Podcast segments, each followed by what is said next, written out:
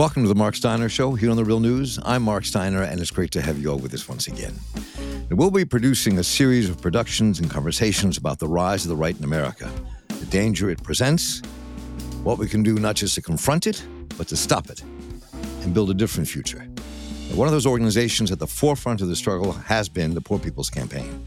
And one of its key leaders is the Reverend Dr. Liz Theoharis. A couple of weeks ago, she wrote an article entitled, How Do We Confront White Christian Nationalism? It was in TomDispatch.com and also featured in The Nation magazine where I first read it. The power of the evangelical, fundamentalist, right wing Christian movement has always been a force in America. But so has its opposite, from the struggle for abolition to civil rights to this moment. Now, the Reverend Dr. Liz Theoharis has joined me numerous times over the years and joins us again today. She's co director of the Kairos Center co founder of the Poverty Initiative, national co director of the Poor People's Campaign, and wrote the book Always With Us What Jesus Really Said About the Poor. She's an ordained minister in the Presbyterian Church and spent years of her life battling for social, economic, political justice on the front lines with grassroots organizations from across the country. And Reverend Liz Theoharis, welcome back. Good to have you with us. Thanks so much for having me, Marc. So I really love this article. I mean, I think that it's funny. I, I, when I read this article, I had just finished reading a couple of articles about um, uh, Donald Trump's trumped up Christianity and how he uses this nationalist movement um, right. uh, to push his own agenda. Um, so let me just begin there. I mean, I, talk talk a bit about what you think is this dynamic now with Christian nationalism and where it fits into everything. Well, uh, this is so important, right? And and it surely does not start with Donald Trump, and it it will not end even if his uh, presidential hopefulness for 2024 is defeated. Um, but there is indeed a, a long uh, history of of development of of you know this Christian nationalism but but the way it's it's kind of playing itself out in our our political and economic life today is is one of of real concern um, and that we we must pay some attention to. You know what we have is uh, really a um, a theology, an ideology that that uh, you know both blames poor people and immigrants and queer people and women for all of society's problems, pits us against each other, and then puts it all kind of on God, saying that that you know the true followers of the God of history are exclusive, are racist, you know, protect private property, put forward this idea that Jesus was a card carrying member of the NRA. Um, they, they, they assert um, that the real moral issues of our day are who has sex with who, about the, the choice, the health choices of women, um, when when most of the issues that these uh, Christian nationalists are are taking a lot of time and effort around aren't even in our sacred texts and traditions. Um, and yet there's real silence coming out of of many of these communities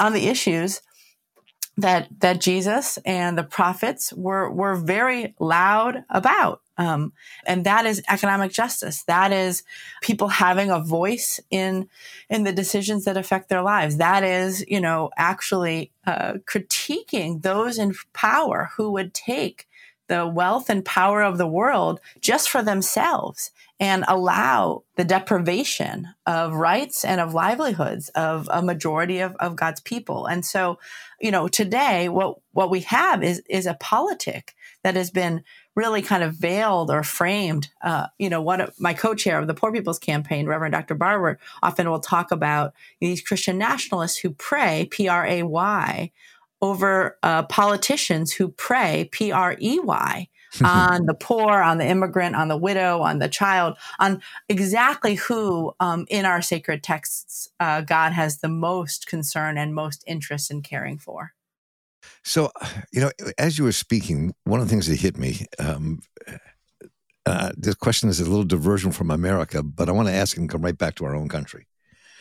I'm curious, um, as a theologian, as an activist, what do you think the dynamic is across the globe right now when you see this happening in Christian in, among many Christian denominations? You see it happening in the Jewish world as well.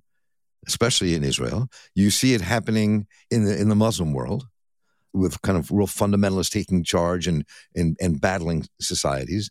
You see it taking place in India with Hindu nationalists. You see it across the spiritual spectrum. I mean, what, what do you think that dynamic is? Why is that happening at this moment? And what do we have to contend with here?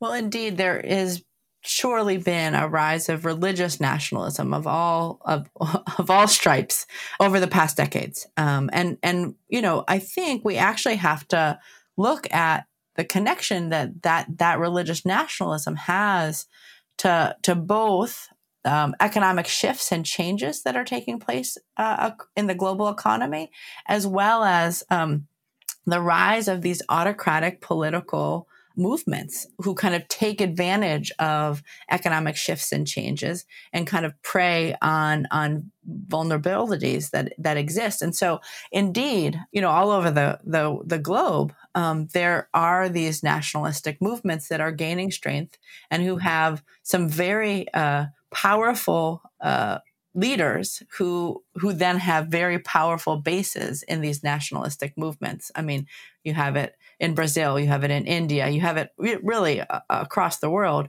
I, I think there is something though to be said, especially about Christian nationalism, even the world whole over, because of of the the role that Christianity plays and has played, both being connected to colonialism, imperialism. Uh, I think in terms of of what what we're seeing now, um, you know, in different countries across the world, of these evangelical nationalistic movements that are gaining some traction amongst you know marginalized people. Um, but then also from how rich and powerful uh, Christians in, in this country, and sometimes not even very Christian people, um, but politicians, have a real interest in in fanning the flames of nationalism and division um, and using a particular theology and then kind of importing that to, to many of the kind of countries across the world where the US has been um, you know, as Dr. King calls, a, a, great purveyor of violence in the world. And so we see this um, in different parts of Africa. We see this in different parts of Latin America.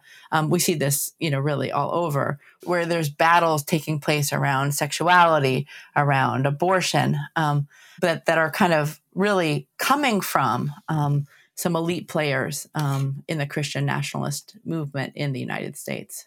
You know, it makes me think of the, one of the. You have a couple of quotes in your article um, from uh, Archbishop Tutu, um, one of our most amazing leaders uh, that people that ever exist on this planet, at least in my lifetime. That's right. Um, and the quote is what you just said reminds me of a quote that you, that you quoted in the article, which is. Mm-hmm. When the missionaries came to Africa, they had the Bible and we had the land. They said, Let us pray. We closed our eyes. When we opened them, we had the Bible and they had the land. so I, I always love that quote, and I'm glad you put that in there because it's so apt even for what we're facing in America today. And you see the land as a euphemism for what we what we're facing in this country today.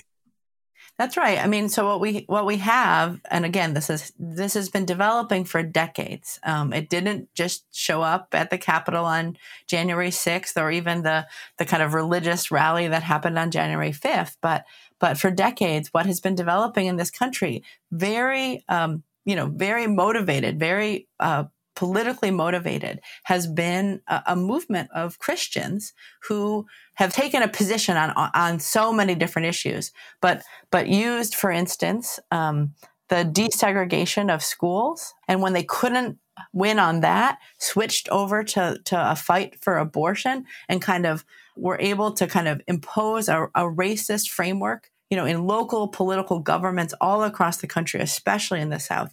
And and what we're seeing still is is the the rising influence of of this of these Christian nationalists and of especially the ideology that is attacking our democracy, allowing for very racist and anti-poor legislation to be being passed, um, and that kind of just puts a veil on on grave injustice that again our, our faith traditions especially christianity have a very different message about so the, these are two questions here. One is what you just said, what the struggle may portend, especially in the Christian world.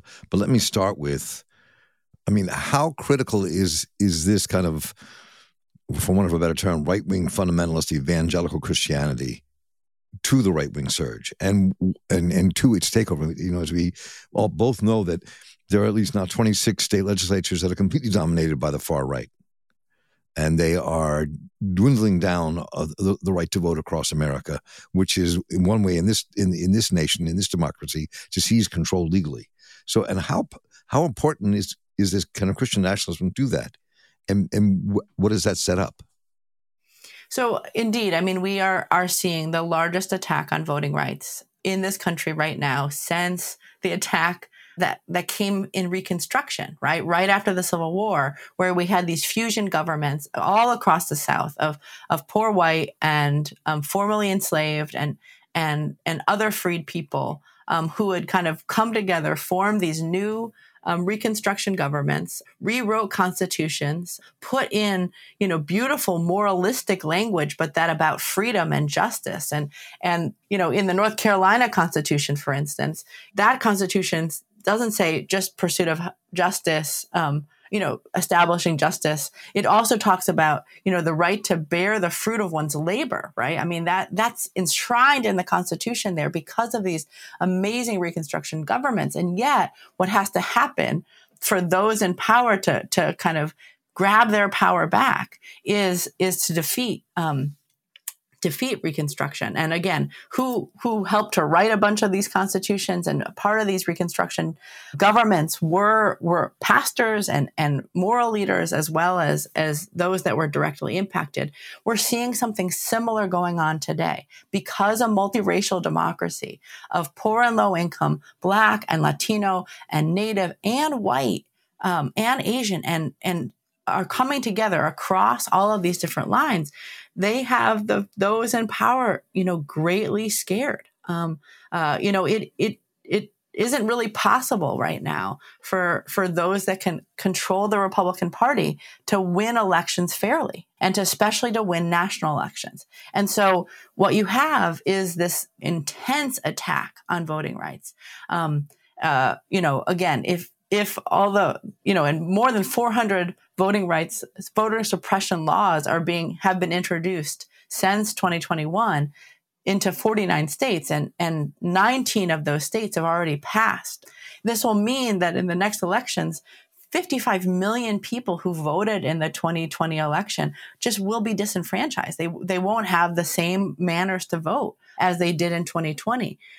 But we can't separate out this political attack, this attack on our democracy, from this rise of Christian nationalism um, and this rise of kind of autocracy and um, pushing back uh, and the bridging of people's you know right to to elect leaders that represent them. And and and a huge tool that has been used to to to allow for this huge attack on our, our rights and on our kind of uh, civil liberties is, is taking place through this veil again of Christian nationalism and by some very powerful Christian nationalist actors who have, uh, again, not just shown up overnight, but who have been building networks of media, building a base, um, in different churches and and taking political power um, by being very close to different political actors all across the country and and and so you know this is this is both um,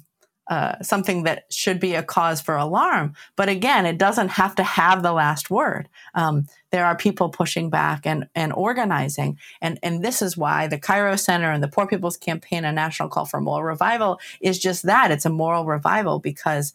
Um, you know, our deepest moral values actually really push back against these extremists um, in our political views, as well as these these nationalists in our religious views.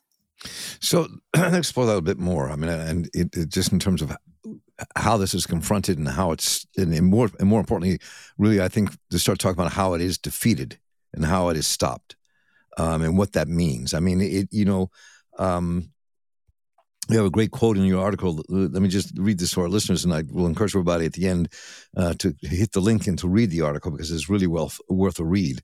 Um, the vast majority of food, food pantries and other emergency assistance programs are run out of them, the churches. Uh, much of the civic work going on in churches is motivated by varying interpretations of the Bible when it comes to poverty. These range from outright disdain and pity to charity to more proactive advocacy and activism for the poor. You also write about how the, the, the, the Bible Belt is also, in the South, is also the poverty belt. So the question is, what lessons we get from that? But also, really, so how, do you stop it? When you just said that they are, right now, these, these states are disenfranchising 55 million potential voters through the most horrendous means. It's just, I mean, it's just so blatant the way they're trying to stop people from having the right to vote. Um, you know, and after, I hate to digress like this, but after kind of being as a young man in the South, in the civil rights movement, fighting for voting rights in, across America, to see them be able to take it back. So, what now, in terms of the work you do and others around you doing, actually can stop this and build a movement to replace it? Well, I, I really believe that, you know, I'm I'm a pastor. I'm a biblical yes, scholar, and, and, I and I, I come to those. I mean, both from my upbringing. Um, I was raised in a family that was deeply dedicated to doing the work of justice, but but from on my mother's part, in particular, a very deep faith commitment. And and so uh, you know, I was a Sunday school teacher by 13. I was a deacon by 16. Right? I mean, I am the church. Right? Um, uh, but but again, it was never separated that doing justice and advocating for an end to systemic racism. I mean, these were this was what you do, not just to be a good person, not just because there's injustice, but because of of that's what God and our faith traditions command. Um, and and that is really important. Um, you know, I've been doing grassroots anti poverty organizing for more than 25 years, and almost not a week goes by in my life when somebody doesn't come up to me and say, you know, I wish you would stop talking about ending systemic racism and poverty because don't you know, in the Bible, it says the poor will be with you always. Now, this does not just come to me from extremist Christian nationalists who would call themselves that right? This comes from anti-poverty activists themselves. This comes from scientists and, and religion scholars, right? That right now the dominant interpretation of our biblical texts, our sacred um, texts and theology, really kind of kind of says that it that God condones injustice. Um, I mean, there's there's there's others that that are that go a lot farther and say that that again, God is gonna you know punish um, poor people and women and you know all of this. Again, that's not biblically based. I mean, it's it's it's fine that people try to quote the Bible, but but they always misquote it and and and can often find very little biblical justification. But what folks have also done is is allowed for this kind of overall interpretation of theology to to justify poverty and inequality, um, especially in a, a very unequal and very poverty impoverished world, an impoverished democracy. And so so, to me, one of the responsibilities, but also opportunities that our justice movements have is to reclaim a bunch of, of the biblical and theological foundations, but also just the values in our society, values that are enshrined in our Constitution or who have been fought to be put there, you know, values that are in our, our just in our communities uh, about justice and about, you know, fairness and about truth and about welfare, right? I mean, how is it possible that we have the word welfare in our Constitution and yet we're having a debate this many years into a pandemic about not getting a, a child tax credit to, to, to families that need it? Welfare is in our Constitution, providing for the common welfare. Well, let, us just let's just talk about this or, or, or for the general welfare sorry but yeah. but but but that means that that that somehow we have allowed a small group of, of very powerful people to, to kind of redefine what what our values even are. But if we don't allow that that misinterpretation, if we come together and say and show that you know, our our sacred texts and traditions, but then also our justice movements are putting forward a different set of values. And and that's that, you know, it says in our Bible, you can't honor and worship God without taking care of and welcoming your immigrant neighbor, organizing society around the needs of the poor. I mean, that that's not because I wanted to be there. It's because that's what's in Deuteronomy. You know, you have anti-poverty program and and pro-justice program over and over and over in our in our sacred texts and and and we see movements including the poor people's campaign you know take up those biblical and theological foundations and be able to push forward you know a new a new vision that's rooted in these values that that says that everybody must be in uh, nobody can be left out and that when you lift from the bottom everybody rises. So, as you were speaking i'm thinking that sometimes the in the, the inept inaction sometimes of the Biden administration makes me worry about them as much as I do the right wing at times, just in terms of what we face and what could we should be doing. So, uh, just I'd like to really kind of conclude with what leading up to June 18th, which I want people to understand and know about as we finish this conversation. But also, specifically, what strategically are you all putting on the table about what we do and how we organize this defense as well as an offense about building the future and and and and not allowing us to kind of fall into a right wing nationalistic kind of nation because I think we are under I think we're under serious threat. I mean, I think that this is the most serious threat I've seen. think America has had since, for want of a better thought, since the late 1800s, late 18, eh, eh, 1877, when Reconstruction was destroyed. You know, and on the heels of civil rights and all the other movements and all the things we, people fought for from the 30s to the 70s, seeing it all being dismantled and, and brought down again. So, I'm, and I'm really interested in, in, what you think strategically has to be done and, and what you all are doing.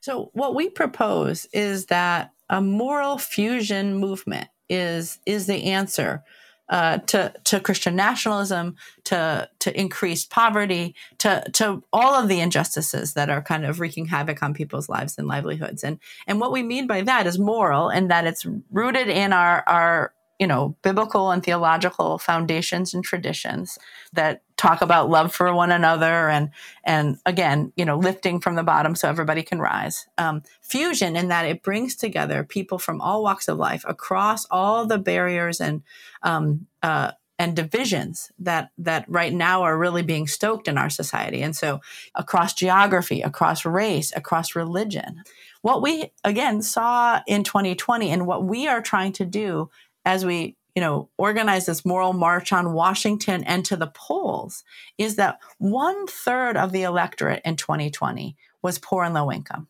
And yet we have very little attention conversation and action around the needs of one third of the people that are voting in our elections. And in battleground states back in 2020, it was upwards of 40, 45% of the electorate was poor and low income. And across race, right? You know, native, black, Latino, and poor white voting together, um, making the difference in terms of voting for candidates that said that they were going to raise wages and expand health care and address systemic racism and do the things that that that the majority of people in this country need to thrive and not just barely survive. And and so this moral fusion movement that we're building is also about registering and, and motiv- mobilizing and organizing people for a movement that then can can vote, can put you know, independent political pressure on our uh, candidates and on our politicians by saying,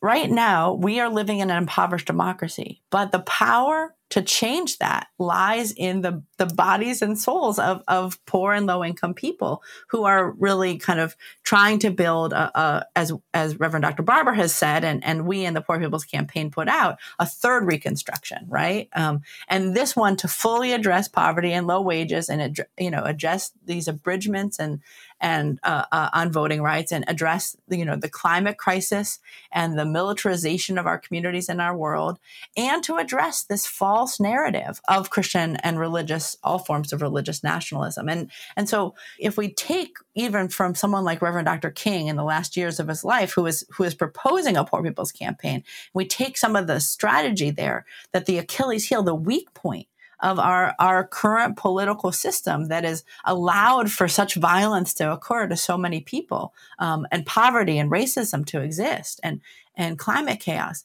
then by pulling those people together and having folk, you know, organized to take on at the same time systemic racism and poverty and ecological devastation and militarism and this narrative of, of Christian nationalism, you know, in this organizing, organizing, organizing kind of way through what we call, you know, moral analysis, moral articulation, and moral and, and moral action, then we really believe that's a hope for the nation. Um, and to, to really save the soul of our democracy and to, to be able to put people, um, lift people up and put people first. Well, Reverend Liz Theoharis, it's, it's, always a pleasure to talk with you. And uh, um, before we leave each other today, I'm going to leave people with a quote that you started your article with from the Archbishop Desmond Tutu. Uh, but I, real quickly, just tell us a bit more, just very quickly, about June 18th and what you're building up towards so people understand what, what this means.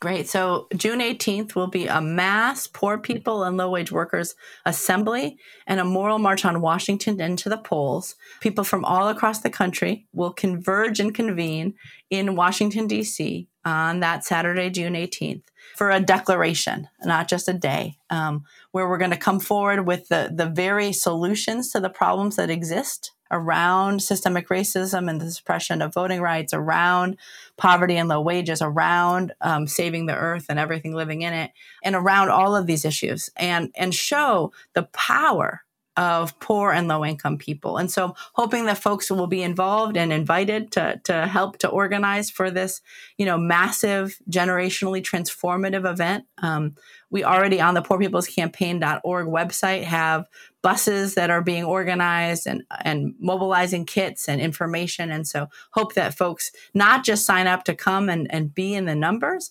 but, but help to organize, um, you know, thousands of people to join us in Washington, D.C. And I'm going to leave you all before we say goodbye to the Reverend Liz Theoharis, at least for today. Um, the a quote that uh, the article opened up with, I think that uh, is really important, and I just love the things that Tutu has said.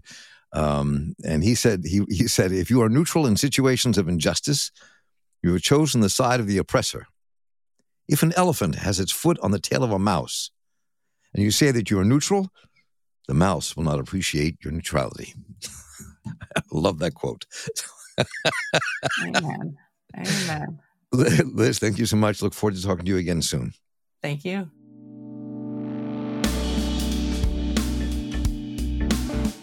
Thank you all for joining us today. It was great having you with us. And you can find links to the Reverend Liz Theoharis' article and to the Poor People's Campaign June 18th action in D.C. right here on our website. And please let me know what you think about what you heard today, what you'd like us to cover. Just write to me at mss at therealnews.com, and I'll get right back to you. And a really important reminder that Bill Fletcher Jr. and I will be producing a series on the rise of the right and what we can do to stop it, coming out on The Real News in March. So for Dwayne Gladden, Stephen Frank, and the crew here at The Real News, I'm Marc Steiner. Stay involved, keep listening, and take care.